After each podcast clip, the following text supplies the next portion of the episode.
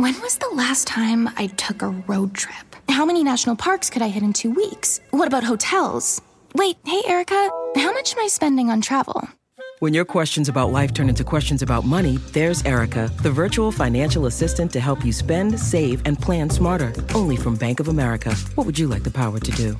Erica is only available in the English language. You must download the latest version of the mobile banking app, only available on select mobile devices. Your chat may be recorded and monitored for quality assurance. Message and data rates and additional terms may apply. Bank of America and a member FDIC. Freakonomics Radio is sponsored by Homes.com. Homes.com knows that when it comes to home shopping, it's never just about the house or condo, it's about the home. And what makes a home is more than just the house or property, it's the location and neighborhood. If you have kids, it's also schools, nearby parks, and transportation options. That's why Homes.com goes above and beyond to bring home shoppers the in depth information they need to find the right home. Each listing features comprehensive information about the neighborhood, complete with a video guide. They also have details about local schools with test scores, state rankings, and student to teacher ratio. They even have an agent directory with the sales history of each agent. So, when it comes to finding a home, not just a house, this is everything you need to know all in one place. As they say at homes.com, we've done your homework.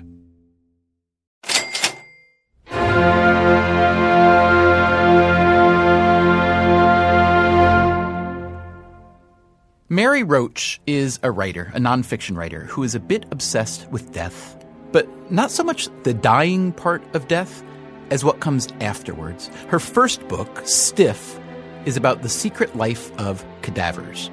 In her follow up book, Spook, she goes looking for evidence of the afterlife. Of particular interest is the thing we call the soul. How real is it? What happens to it when we die? And where is it located when we're alive? Now, big thinkers have been thinking about the soul forever. And Mary Roach says there have been some interesting ideas.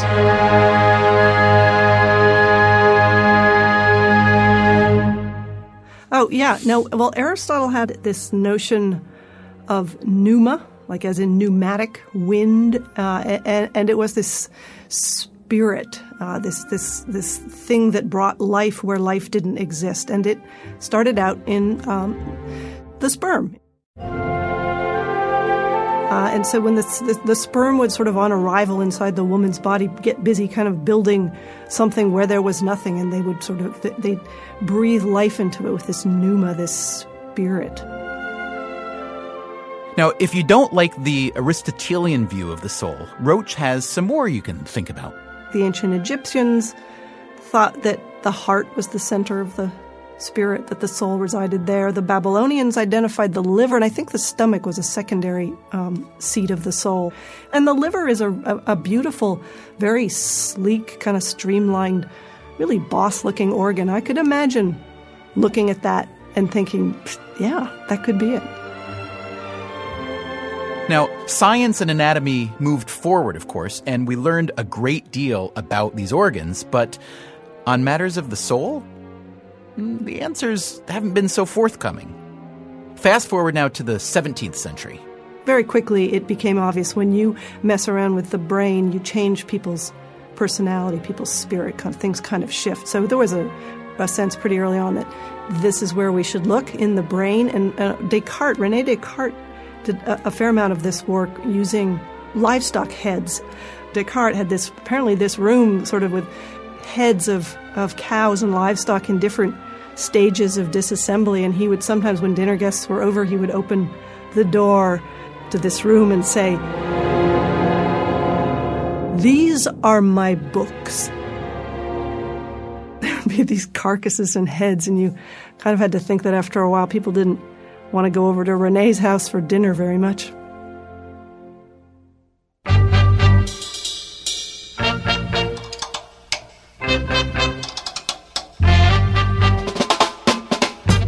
From WNYC and APM, American Public Media, this is Freakonomics Radio, the podcast that explores the hidden side of everything. Here's your host, Stephen Dubner. Today, we're talking about the human soul. what it is, what it represents, and, this being Freakonomics, we'd like to ask a different kind of question about the soul. Is the soul, to use a very utilitarian word, transferable?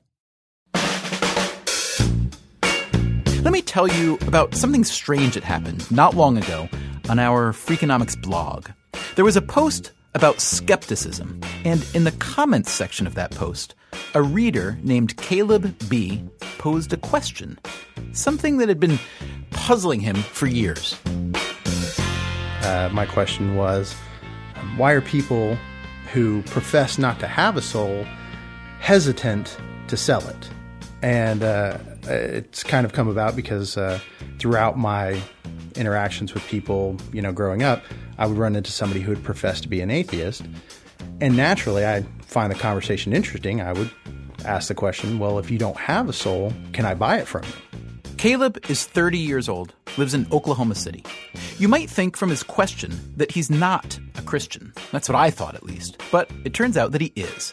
Now, we took Caleb's blog comment and turned it into a blog post all of its own. Do you have it in front of you, the actual blog post, or no? Uh, I do not. Okay. So let me just read a little bit of it. Sure. Um, this is from Caleb on the Freakonomics blog. I've been trying for the better part of 10 years to buy a soul. I've offered a dollar amount between 10 and $50 for someone to sign a sheet of paper that says that I own their soul.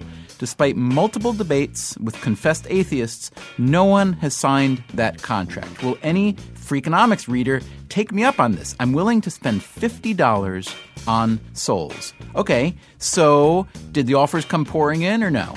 Uh, well, the first to respond to me was Bruce, and uh, he was very excited and adamant, and he said, I'd be interested in selling you my soul if you're willing.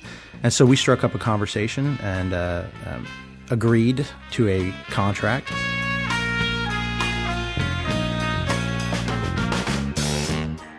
One of the first things uh, when I realized that there was a guy out there who would produce real money, I mean, my, my first thoughts are, wow, if there's a guy who'll pay 50, I wonder if there's somebody who'll pay 51 you know, and uh, I even looked briefly into. I, I, noticed that eBay has a policy against selling intangible items. You can't uh, you can't go auction your soul off on eBay. That's Bruce Hamilton. He's the guy who sold his soul to Caleb for fifty dollars. Bruce is in his fifties. He's a tech entrepreneur in Seattle. Unlike Caleb, he is an atheist. He does not believe the soul exists. So, for Bruce, getting paid $50 for something that doesn't exist was not a hard decision. He did try to understand Caleb's reasoning before he agreed to sell his soul. Uh, yeah, I was real interested in his motivations because I wanted to make sure that he was happy doing this or that I wasn't doing it with somebody that uh, shouldn't be making such a deal. But uh, he was he was a perfectly competent guy and he knew what he was doing. And uh, we did exchange a little bit of a talk about uh, theology or belief, but not so much. I think there was some feeling out about trust. You know, he was about to send me 50 bucks and he didn't know who I was. And I guess uh, I was about to get a check that might bounce. But uh, in general, uh, I was I was happy to do it if I could convince myself that he was. And I did convince myself that he was. And for me, in a in a sort of strict Steve Levitt kind of way, I would have done it for a dollar or a penny. You know, I was I was trading something that had no value for something that had some value, right. even if fifty bucks doesn't mean that much. One might assume that a guy who offers to buy a soul in this situation, someone who's posting on a blog, asking questions of a skeptic, one might assume that that kind of person would be a skeptic or a non-believer, an atheist himself, and that the point was to show that see, it means nothing. But were you surprised to find out that that's not who he was? That he actually is a you know believer who thinks that the soul is real and has value? Yeah, I was shocked. Uh, I, assumed he would be an atheist. Uh, it, it, just struck me as a very irreverent thing to do in general. And uh, if he really does believe that the soul is is an integral part of a person, and that he just took mine, well, this that wasn't a very nice thing to do. So it, uh, I, I, saw a lot of incongruity there, and uh, I was quite surprised. That was Caleb's point, really. All those people he talked to who said they were atheists wouldn't sell him their souls, which proved to him that they thought the soul did have value. But then, finally, along came Bruce. Let me ask you this, Bruce. When's the last time you read Faust? I, w- I don't know much about Faust. I only know enough to know about what it is. I, I couldn't say that I know a lot about Faust. So I'm guessing you do know that in exchange for his soul, for selling his soul to the devil via Mephistopheles, that Faust received unlimited knowledge and worldly pleasures, and you, Bruce Hamilton, you only got 50 bucks. Do you think you got shortchanged here? Well, let's just say that 50 was more than uh, anybody else was offering. And uh, so if, if the open market value was zero and I got 50, I think I scored. So Caleb mailed Bruce a check for $50 and a contract to sign, turning over possession of his soul. That's right, soul possession. But what's Caleb supposed to do with Bruce's soul? Can I ever take possession of that soul? I'm not going to put it in a mason jar. I'm not going to own it in any kind of particular sense. The value to me was just seeing the contract signed by somebody. You do believe in God, yes? Yes. And what would you make of a God who lets you, a believer, buy the soul of a fellow human being? Uh, I don't know. I don't know. Uh, my wife asked the question uh, well, do you now have responsibility for Bruce's soul? Uh, if Bruce goes out and you know, does a bunch of horrible and, and despicable acts, are you going to be held responsible in the afterlife? And uh, my response is really, I, I, I don't know. I don't know.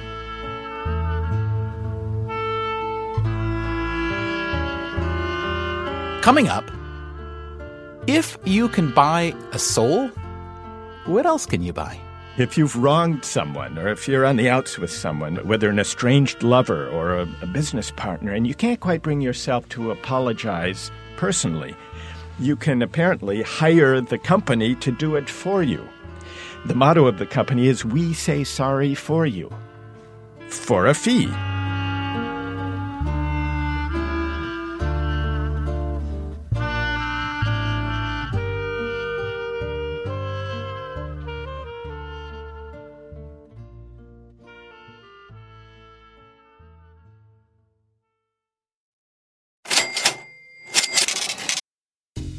Freakonomics Radio is sponsored by Range Rover Sport.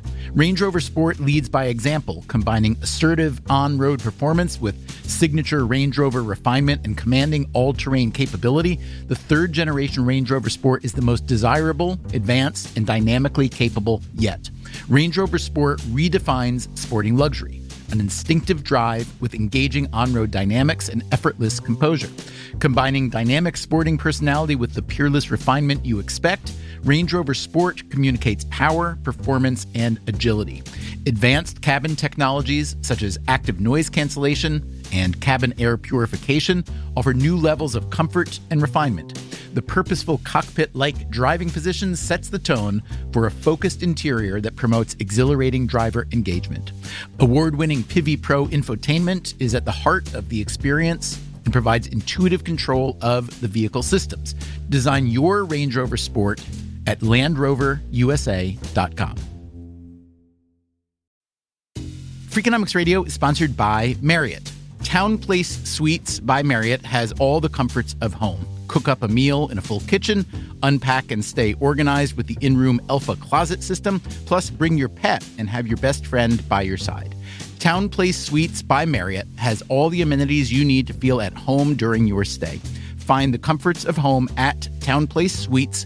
Go there with Marriott Bonvoy.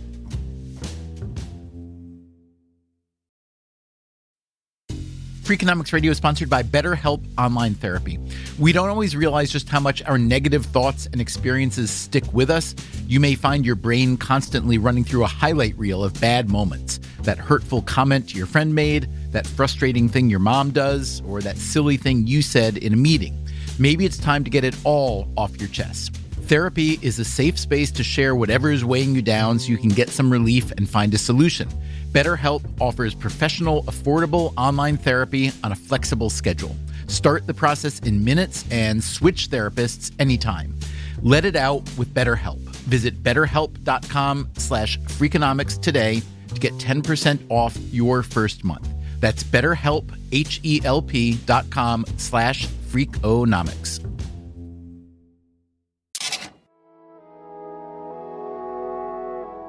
From WNYC and APM American Public Media, this is Freakonomics Radio. Here's your host, Stephen Dubner. So, a guy named Bruce in Seattle sold his soul to a guy named Caleb in Oklahoma for 50 bucks. It makes you wonder about the line between what can be bought and sold and what can't or shouldn't. Now, this line is a fluid line. It shifts from person to person and it especially shifts over time. Markets evolve for all kinds of reasons, from the political to the moral. Michael Sandel is a political philosopher at Harvard. You may know him from a course he teaches called Justice, which was so popular that it got turned into a public television show. Sandel's latest book is called What Money Can't Buy The Moral Limits of Markets. I ran across an example of a company in Tianjin, China, uh, called the Tianjin Apology Company. if you've if you've wronged someone, or if you're on the outs with someone, if you've uh, whether an estranged lover or a, a business partner, and you can't quite bring yourself to apologize personally, you can apparently hire the company to do it for you. Their, the motto of the company is "We say sorry for you for a now, fee." Now, how well can that possibly work? Let's say you've deeply wronged me, Professor Sandel. Let's say that you've, uh, Right. you know, kicked my puppy on the street, a- a- Right. and I get a, a phone call or an email or a telegram from this very lovely apology company saying Professor Michael Sandel wishes to express his regret at kicking your puppy. Is that supposed to work? How, how, how is that supposed to work? Well, it's an interesting question whether it works. I suppose a defender of this could say, look, have you ever sent a Hallmark card? Yeah, good point. So um, this is a scenario I want to run past you, Professor Sandel. We talked to a fellow who um, whose name is Caleb, who who wanted to buy someone's soul. He offered fifty dollars, and he finally found a seller. So they made the transaction. Paperwork was exchanged, cash was exchanged. Caleb bought Bruce's soul. I am very curious to know what you, Professor Sandel, think of this kind of transaction. Well, it it strikes me. The first thing that strikes me about it is that it's it's a very old idea. It's not it's, not new. Think of the uh, indulgences of the medieval period, and the it was after all the sale of indulgences, which is pretty close.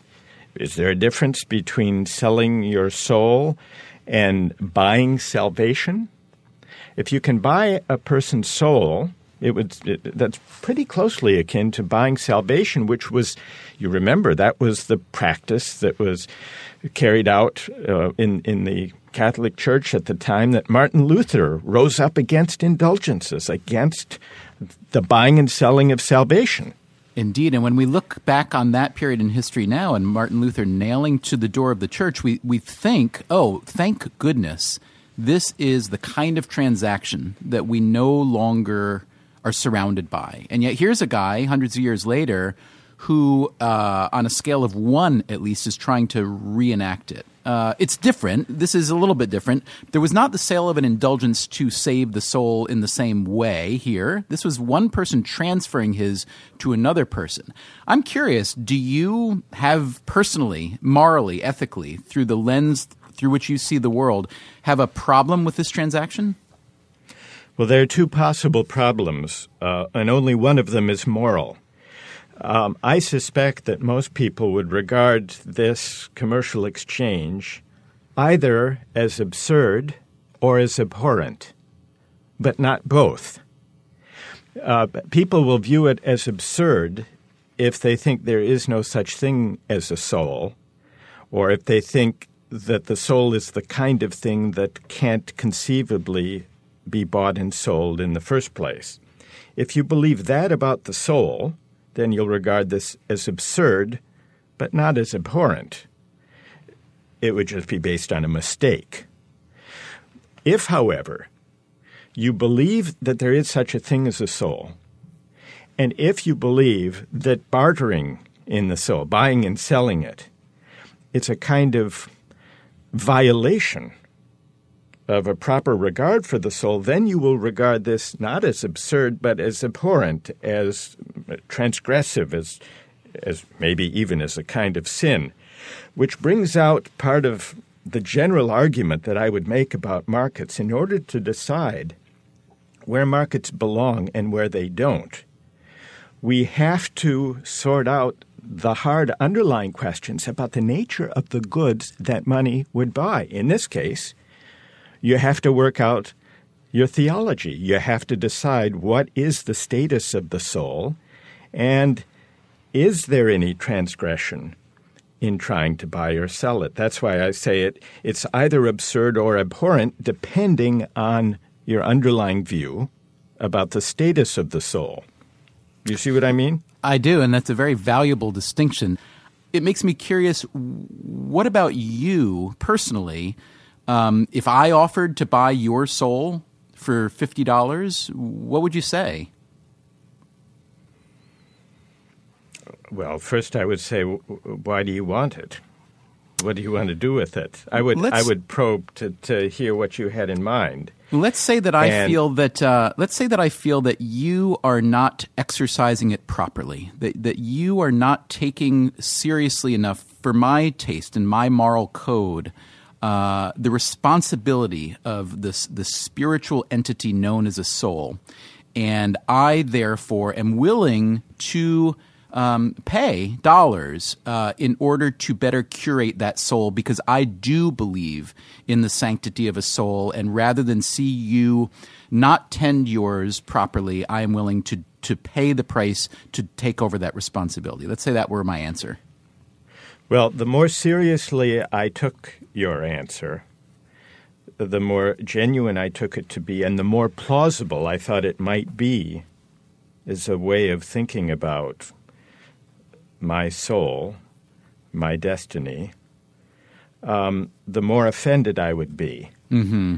The less seriously I took it, mm-hmm. the more I thought, listening to you, that you were either a, a crank or a prankster. Yeah.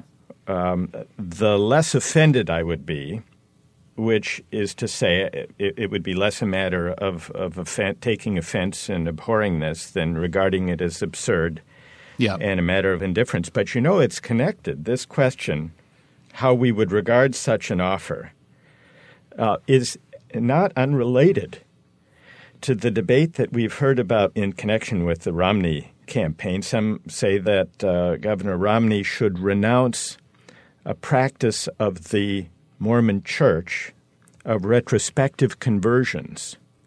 Elie Wiesel, you may have uh, noticed, uh, came out urging Romney to renounce the practice of the Mormon Church of retrospectively converting some Jews, including Anne Frank. Now, the church itself apparently uh, said the person who did that retrospective posthumous conversion of Anne Frank was uh, did so in an unauthorized way. But the question is, if there is a church that uh, that carries out posthumous conversions, converts, let's say, Anne Frank, um, for the sake of her soul.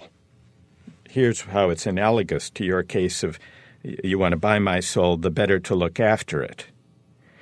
Here's a church, there's no money uh, uh, trading hands. Uh, is this offensive? Or if you don't believe it's efficacious, if you, if you don't believe there's anything in it, can you really take offense? Or is it simply something that's absurd? So, how people react to this retrospective posthumous conversion controversy, I think, would pretty closely track your question about whether the soul is the kind of thing that can or should be bought and sold. It depends on your underlying view of the status of the soul, or of conversion in that case, or of salvation in the case of indulgences mm. and Martin Luther.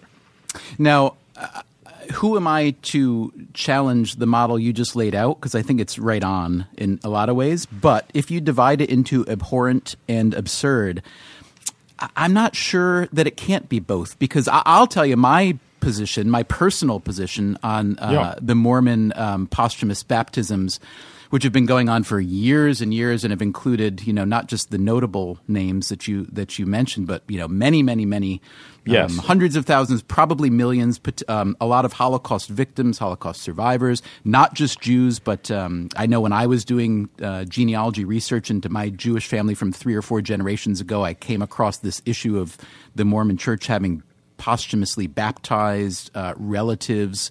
Uh, Who had died in the Holocaust, and and I found it Relatives both of yours? Yes. Uh huh. Yep. Uh-huh, yeah. And I found it, I have to say, both abhorrent and absurd. Um, Mm-hmm. So even though I posed to you the question about this one fellow who sold a soul for 50 bucks, and it does sound kind of like a, a joke or a crank, as you put it. But then when we get into something where it's systematic, where there's a church in this case that baptizes non members, posthumously baptizes them, and admits them into its church, I have to say, I quickly go beyond the moral and I go to the legal. And I think uh, if uh, one fellow named Caleb in Oklahoma City is willing and able to buy the soul of another fellow named Bruce in Seattle for $50, should, let's say, the Mormon church be required to pay, let's say, we've just set a precedent rate of $50, $50 per soul per posthumous baptism? Is there an argument to be made here for reparation pay based on the inherent value of a soul? Well, uh, there's a risk in that. You you called it reparation pay, Stephen, but Yes. suppose the the people doing the retrospective baptisms considered that it was so important that they were willing to raise the funds Ah. necessary to pay fifty dollars per conversion.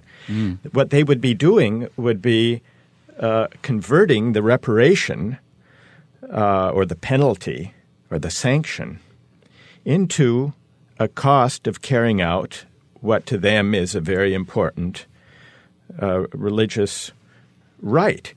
And that connects to, to the distinction I make between a fine, which is like a reparation, and a fee, which is a cost of doing business without any moral opprobrium or stigma attached to it. A market economy is a tool, it's a valuable tool, it's an instrument for achieving economic uh, wealth, affluence, and prosperity. It's a tool that we use and that we put to our purposes.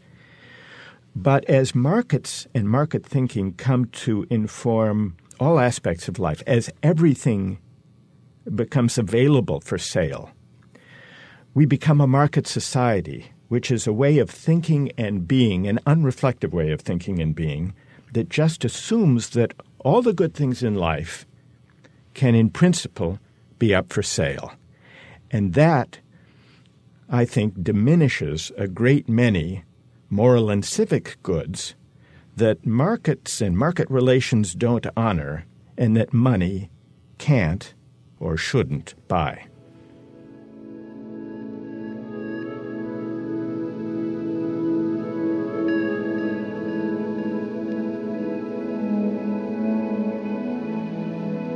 I wondered what Caleb, the guy who bought Bruce's soul for $50, would think about the moral limits of the market.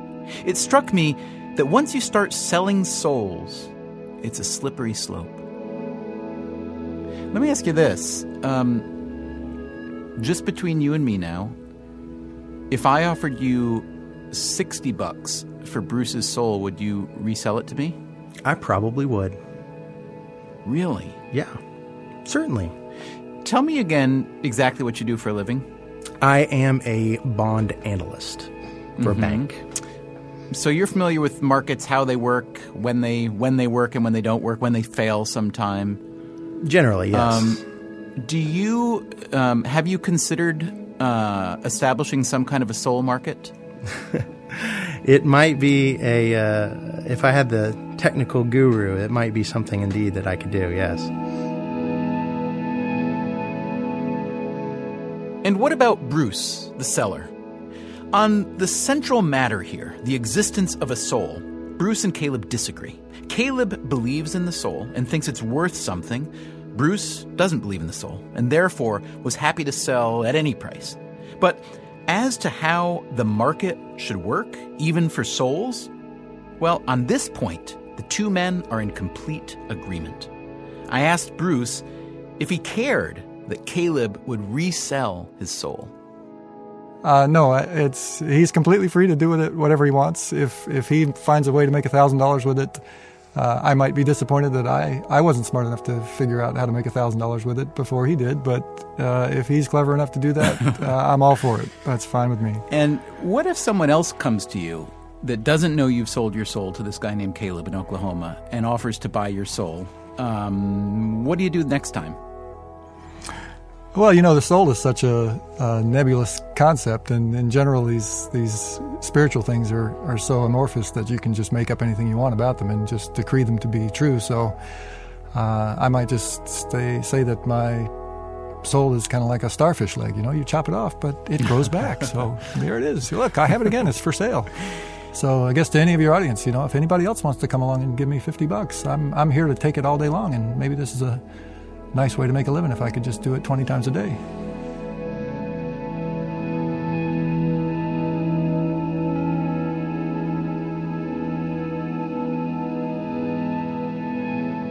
Freakonomics Radio is produced by WNYC, APM, American Public Media, and Dubner Productions. Our staff includes Suzie Lechtenberg, Katherine Wells, Bourree Lam, and Chris Bannon. David Herman is our engineer. Colin Campbell is our executive producer. If you want more Freakonomics Radio, subscribe to our free podcast on iTunes and go to Freakonomics.com, where you'll find lots of radio, a blog, the books, and more.